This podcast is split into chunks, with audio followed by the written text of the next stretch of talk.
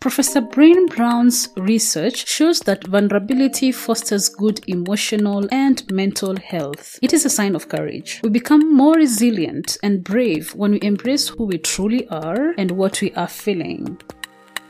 The Vulnerable Scientist podcast is a space for scientists to tell their honest and authentic stories. I am your host, Saranya Nyakeri, who happens to be a scientist, informal science communicator, and I help scientists create personal websites. If you want to support this show, go to www.patreon.com slash the vulnerable scientist. You can also follow this podcast on all social media platforms at TV Scientist Pod. Hello and welcome to the Vulnerable Scientist podcast. This is your host, Sarah Nyakeri, and on this uh, part of the episode, this is part three of Dr. Laura Harris' story, and uh, she is a bioinformatician. If you want to know more of her story, you can go to part one and part two before you listen to this part three of the story.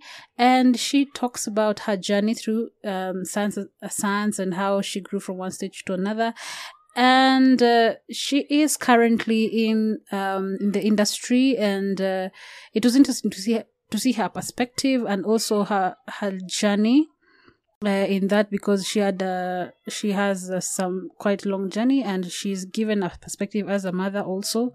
And um, i hope you listen to this uh, third part which is more of the phd journey and uh, yeah i hope you enjoy.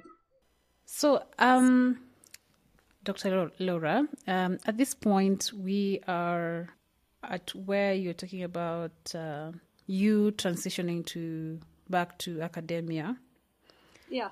But uh, doing but doing a PhD online, and yes, in, in uh, what was it named? What was the name of the PhD? Uh, so the PhD is in biomedical informatics. Oh yeah. Um, and it actually was another combined experimental and computational dissertation. Mm. So in that case, the primary focus was on the computation. Mm-hmm. I um, developed a computational approach that was able to predict pathway activity changes associated with antibiotic resistance in mm-hmm. a bacteria called Staphylococcus aureus. Mm-hmm. People think of it as MRSA. MRSA. So, um, MRSA, yes. And what, so, um, that. M R S A. Well, what does methicillin resistant Staphylococcus oh, yeah. aureus? Oh yeah. say, say it again in case someone didn't hear that. Yes, methicillin resistant Staphylococcus aureus. Yeah. Uh huh. Um, and so the computer uh, that I put together um, predicted that the lysine pathway Mm. was associated with antibiotic resistance. Mm-hmm. So then, after that prediction was made, I went to the wet bench, got some petri dishes, grew these bacteria in the petri dishes, and then just played with the concentration of well, aspartate and lysine, because that's the start and the stop of that pathway. Mm-hmm. Um, and then we found that there were changes associated with the resistance when we played with the concentrations of aspartate and lysine. Mm-hmm. So that ended up being the dissertation. Again, why the cell is using these lysine changes, I don't know. All I was able to do was get a computer to predict it and Mhm. then verify it because On- it had not been predicted before. Mm. Then verify it in the lab, right? Correct, yes. Okay. So, um, could you explain to someone uh, just a little bit about what lysine is? Uh, what what is that, and Okay, how does that contribute to? Yeah. All cells, bacteria, human, animal, all cells, Hmm. have uh, 20 amino acids that they need in order to build proteins. Mm-hmm. Proteins are the building blocks for cells. Mhm. And so some cells are able to make certain amino acids, and then some cells need to ingest or acquire those amino acids. And this is some of the subtle variation between species. Like mm-hmm. humans, for example, I think we make eight of the 20 amino acids we have to eat, the mm. remaining 12. Mm. A dog, for example, can make like 16 or 18 of the amino acids. Mm. So I guess I can eat my dog for the rest of them. But anyway, I'm not going to eat my dog. um, but bacteria are no different. Oh so my God. bacteria can make some of the 20, but they still need some of the 20. Yeah. And in the case of Staphylococcus, it actually has this pathway hmm. that takes aspartate, which is one amino acid, and hmm. converts it to lysine, which is another amino acid. Hmm. And what I was doing was I was playing with the concentrations. If I gave the cell a lot of aspartate, I would then look at is that cell going to be more or less resistant to antibiotics? Mm-hmm. And then if I gave it less aspartate, is that cell more or less resistant to antibiotics? So by playing with the concentrations of the aspartate and the lysine, I then could see if it had an impact on the antibiotic resistance. Mm-hmm. So, um, what are what are the conclusions like suggestions when it comes to the aspartate and uh, lysine in antibiotic resistance? Well, I mean, the main conclusion for me was that my computational prediction worked. My program worked because that was the whole point of the dissertation was to make a computational approach that could predict things that weren't being predicted before. Oh, okay. So I never got into the weeds, so to speak, on why the cell is involved in lysine and aspartate with antibiotic resistance. I just know that it is. Okay. Okay. Oh, that's interesting. That's interesting. So it is very computational. It's um, it wasn't about the science. It was about the methodology. Exactly. Yes. Yeah. Yes. Okay, great. So um, this you did you did it for how long? The PhD? Uh, five years. Oh, I still teaching, right? Yes, the whole time. So when did you get your PhD? Which year? Uh, that was in April of 2020 was when I defended. Uh, technically got it a month later. Okay, and I think at uh, at, at this moment you had mentioned that uh, you are still teaching, right? yes, that that was a fun semester. Um, because that was also when COVID hit. Mm. I defended my PhD three weeks into mandatory quarantine. Mm-hmm. I was terrified that one of my mentors would get sick and we would have to postpone the defense. Mm. And in the meantime, I was teaching five classes. Two of them were laboratory classes. And suddenly I had to redesign all of those to fit online. Mm. Fortunately, I had 10 years of online teaching experience Yeah. because I started online when I had my babies. Mm. But, you know, no, well, I don't want to say no one else. Few other of my colleagues had that experience. Mm. So then I ended up kind of helping them Everyone. transition their classes in a hurry also. I mean, it was a stressful three months. Yeah, like I can imagine. Yeah. So, um, you, you had mentioned when you're starting off into teaching, you are teaching nurse, nursing students, right? Yes. Yes. And it was not very researchy. It was like uh, units that have to do with medicine, Correct. right? So, uh, so at this point, um, Laura, Yes. is it me or you who has a notification on? It's me. It's because we're starting to get to that 11 o'clock hour. I'll try to shut it Oh. up. Okay. So we have like uh, 12? Oh, wait. Many? About four, or about 20 minutes. Yeah, 20 minutes. Okay, great. Um, so at this point, what was I saying? What was I saying? Mm. Yeah. At this point, you you are teaching very non-researchy um units, right? Uh, a lot of hands-on. Um, Before, You know, like, like- earl- earlier on, you started off with non-researchy units. yes, yes. Then you, yes. then you introduced the research part when you were interested in Python, or how did that go about?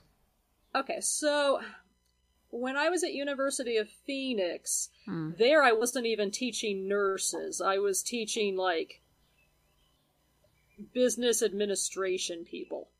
What? So the kind of classes I was teaching was very general, like general nutrition, Hmm. um, the reason to exercise, mental health, that kind of thing. Mm, When I got to Davenport, there I was teaching nurses. mm, So I was teaching like human anatomy and physiology. mm, And I was teaching microbiology. But I wasn't teaching research. It was simply enough for them to be clinicians. okay. Then when I started the PhD, Mm, I got really excited about my research. mm, And I would go into the classroom and I would share with the students during breaks, you know, hey, guess what I just found on my computer? mm. And then they got excited listening to me get excited. Yeah. So then students would come to me and say, Hey, Laura, I want to do an honors project for class. Mm-hmm. Can I do a computer thing for an honors project? Mm-hmm. Sure, why not? And then another student would say, Well, I don't want to do an honors project, but I saw Mike over there got a poster and I want a poster. Can I do a project for a poster? Mm. Sure, fine. Wow. And then, well, you know, I saw so and so over there got a paper. Can I come do a project for a paper? Mm. Sure, why not? Come on. And these were nursing students, so they knew no mm. programming. Yeah. And I would simply say to them, Can you cut and paste? Mm-hmm. Yes. Okay, well, if you can cut and paste, then I can teach you how to put files together. Mm. And I'll do some of the programming if you do the file, data cleaning, and preparation. Mm. And we'll work together. Wow. And so we developed a little group of nursing students who then graduated and became alumni. Hmm. And then some faculty got involved and we expanded into the wet bench and some other stuff. And hmm. that's really how Harris interdisciplinary research started. Yeah. Was just one student, became two students, became 15 students hmm. that then wanted to just do research, even if it meant cutting and pasting or presenting or writing or whatever they could fit in with their schedule. So at this point, you're training on some computational biology, some, some. Yes. Yeah. Yes. While still in PhD school, Yeah. on my own through Davenport. Yes. Mm, that's interesting. So, uh, what what happens when you finish your PhD? Um, I'm still stuck in the house in quarantine. Yeah. um, and so I stayed at, at Davenport for almost a year after that. mm, But I really wanted to get more into research. mm-hmm, Because the whole point of me going for my PhD, to begin with mm, was to go back and become a study director at Pfizer. That was my goal. mm, And then I had kids, and then I started teaching, and life happened. mm, So I wanted to go back to that. And so I left Davenport for Michigan State University because that was my alma mater. They taught me how to do research. Yeah. And I was hoping when I was there that I would get an opportunity to do research. Mm, The challenge became that the department I was at at Michigan State viewed research differently than I did. mm, So I was bioinformatic research. I had this bioinformatic research lab from Davenport. mm, But MSU wanted me to do more training based research. How do people learn to use high performance computing? mm-hmm, And again, I wasn't interested in how people learn, I was interested that they learned. mm, So it very quickly became this situation at MSU where they liked me, mm, I liked them, mm-hmm, I did a good job, mm-hmm. but it wasn't the job I wanted to do. Yeah. And then came NeuroX1, the startup company that I'm now working with. Okay. Um, because there I get to do my bioinformatic research like all day long, every day, at midnight when I feel like it, yeah. at 6 a.m. when I don't feel like it. but that's okay. I, I have fun doing it. Um, I'm still 100% remote because we are a computational research company. So, you know, I have people in Texas and I have people in Carolina and I have people in California and all over.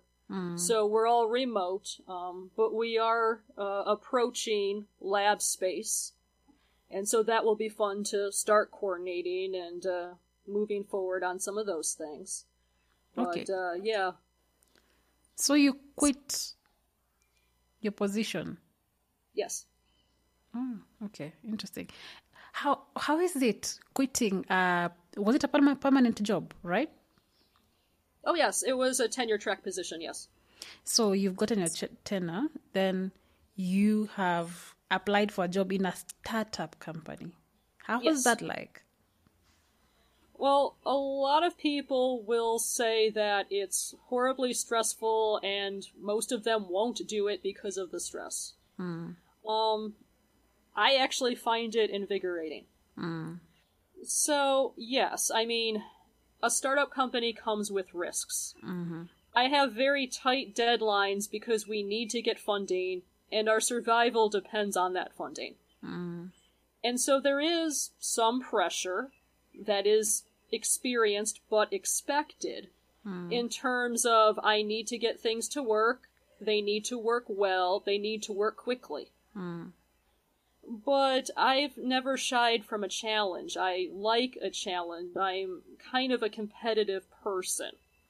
So for me to do that, I mean, I find it exciting if I have a challenge. Mm. Um, and so it's not that stressful for me in this environment, but other people get stressed easy by it. Mm. Um, I mean, MSU was stable. Mm. I mean, it was a very good paycheck, and you know, you knew what you were always doing. But then that kind of led to a bit of boredom. So, you know, here I don't necessarily know what my next project is mm. going to be. Yeah. And going into neurology now, I'm learning about a bunch of diseases of the brain I never even heard of before. Hmm. So that gives me a nice stretch of not only my computational skills, hmm. but now my biology understanding as well. So that's kind of fun. Tell tell us more about this startup. Um, what what is it? What do you do? Tell us more about this startup. Uh, Neuro, Neuro? Neuro X1, yes. Neurox Uh, one. yes. so basically, we have about 10 people now, and we're divided into what I'll call three main teams. So there's the administrators, the people that are doing the HR, the benefits. Mm-hmm. Um, they're lobbying for our funding. You know, the CEO, the CSO, the big wigs, so to mm-hmm. speak. Mm-hmm. Um, so there's three people like that. Mm. Then there's my team, who are the target identification. Mm. So my main job is to use computers to predict gene targets that we can then develop drugs around. And mm-hmm. that's the mm-hmm. third part. The third part is a team that actually uses computers to design the drugs. Based on the gene I told them they should develop a drug for. Okay.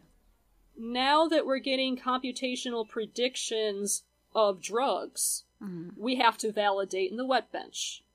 And so I'm starting to work with the company to write those experimental protocols so we can then make the drug in real life, bring it to a laboratory, put it in a petri dish or an animal model, and verify that the computational pipeline for drug discovery and development that we have mm. is accurate. Mm.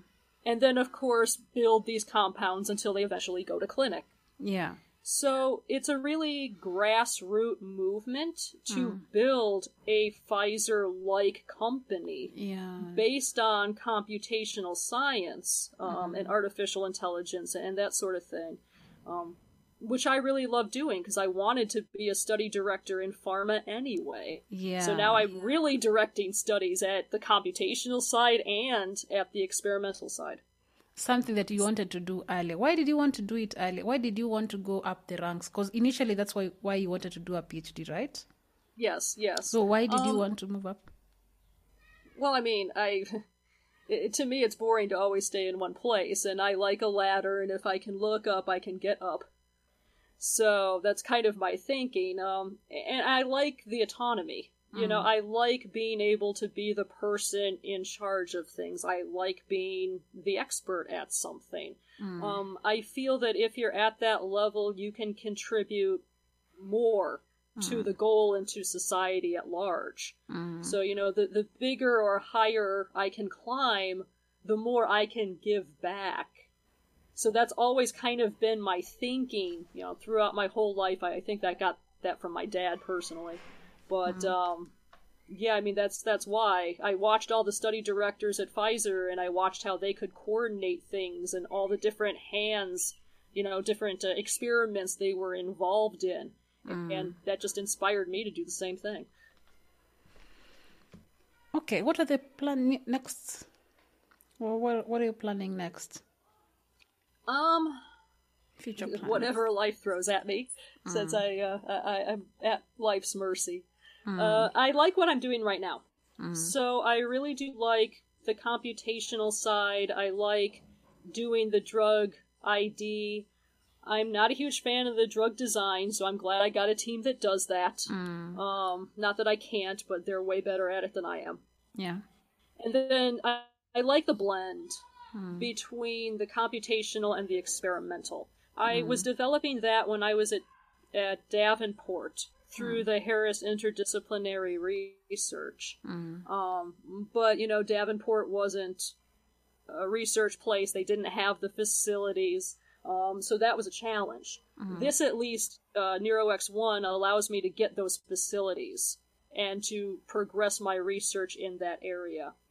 Uh, but with that said, I do acknowledge I, I do miss teaching once in a while. Mm. So I have continued Harris Interdisciplinary Research hmm. as a nonprofit. So Wow. then that way, people from underprivileged or underrepresented backgrounds hmm. can work with me on a project that is not neurologically related, because, you know, gotta keep intellectual property where it is. Hmm. Um, but then, you know, they get experience in bioinformatics, or they get experience in designing a wet bench component, depending on what the students' needs and background are.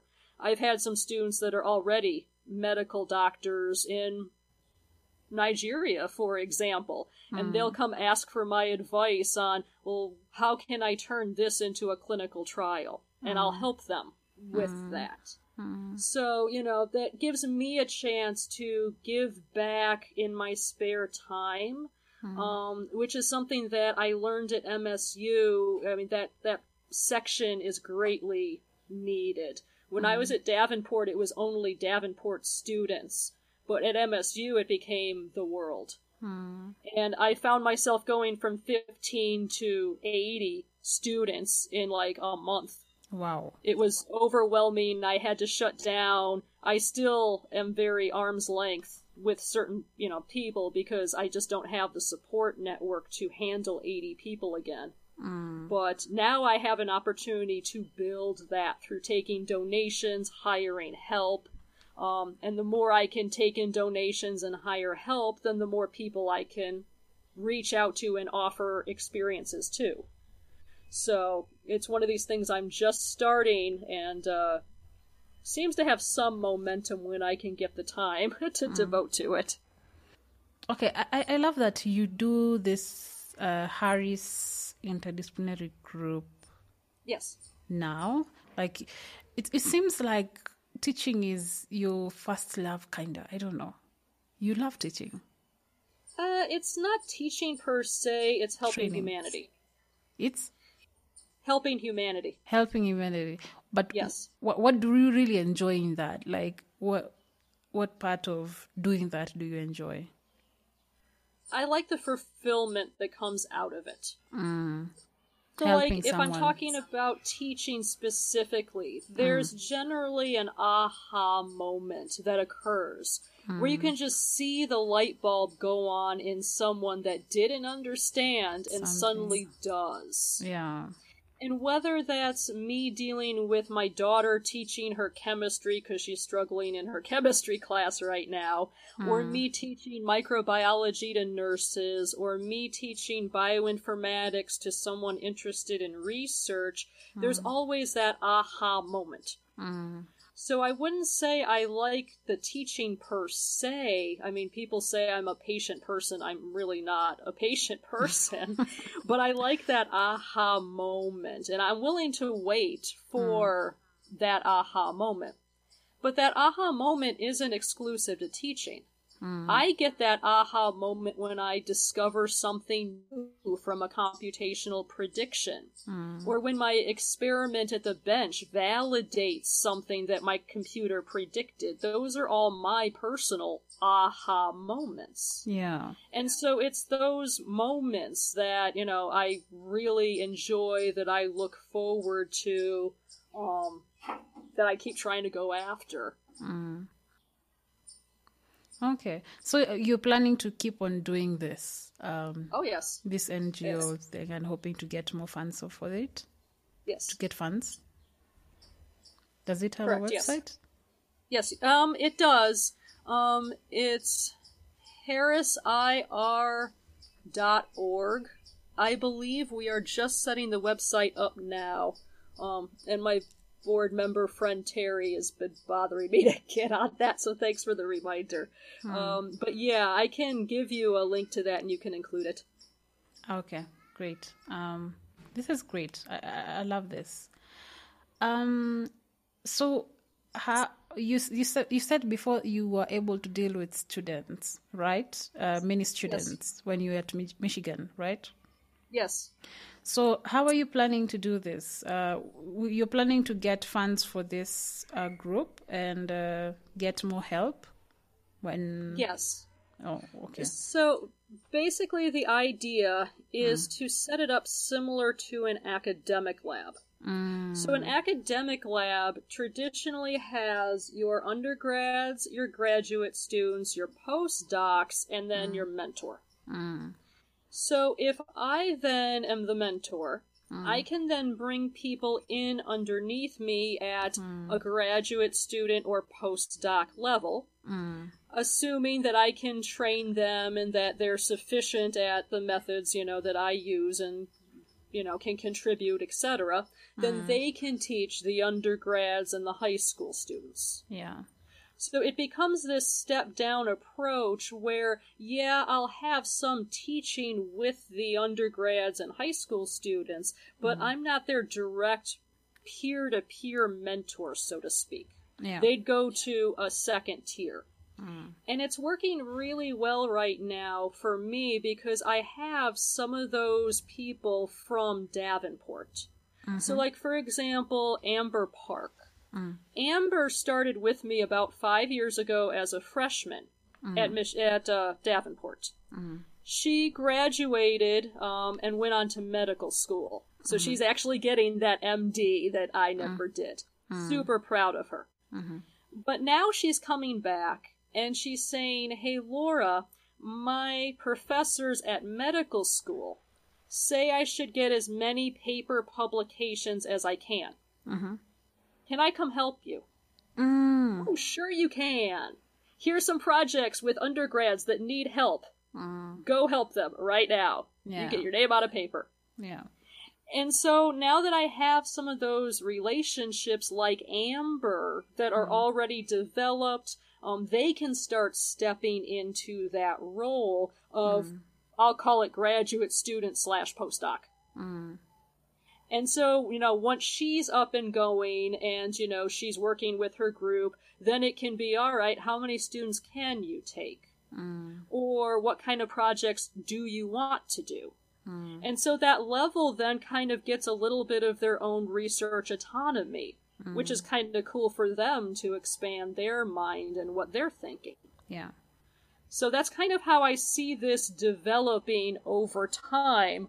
Of course, time will tell if I'm successful. Yeah, yeah. But I'm hoping it does well. This is this is great. I hope it, it does well. I hope it grows It will- and yeah. If it fails, it will not be for lack of interest, because I have way too many undergrad and grad students wanting to be involved at the ground level. I just need that middle support network. yeah. Yeah. It will come. Yeah, it will come. Okay. Um uh, since you've been in industry and uh, academia, how would you compare the two? Radically different. Mm-hmm. Um, in industry, you have to know what you're doing, you have to do it, you have to do it right, and you have to do it quickly. Mm. In academia, there is a lot more room for error. Mm. Um, and that's because of the teaching component of academia. Mm. You don't learn without failing. And so you have to have a safe space in order to fail, or otherwise you're never going to learn. Yeah. And academia is built in such a way to afford people that safe space. Mm. Or at least that's the idea. Yeah. Now, there are some problems with that that inherently come up, like if a mentor has external funding and the mm. external funding is from industry or the government, hmm. then there can be this trickle down effect to the students where suddenly they're under more pressure than is desirable. Yeah. And so, you know, there is that.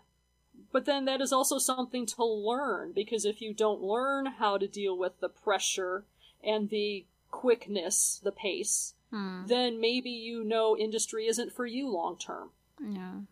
So, you know, academia gives benefits that industry doesn't. Um, hmm. But then industry gets things done quickly. Hmm. I was always impressed with how fast I would get a result from an experiment in industry. Mm-hmm. And the results would be very good and, and not much trouble to interpret, generally speaking. I mean, you know, biology is, is always tricky. Yeah. But in academia, you have a lot more error.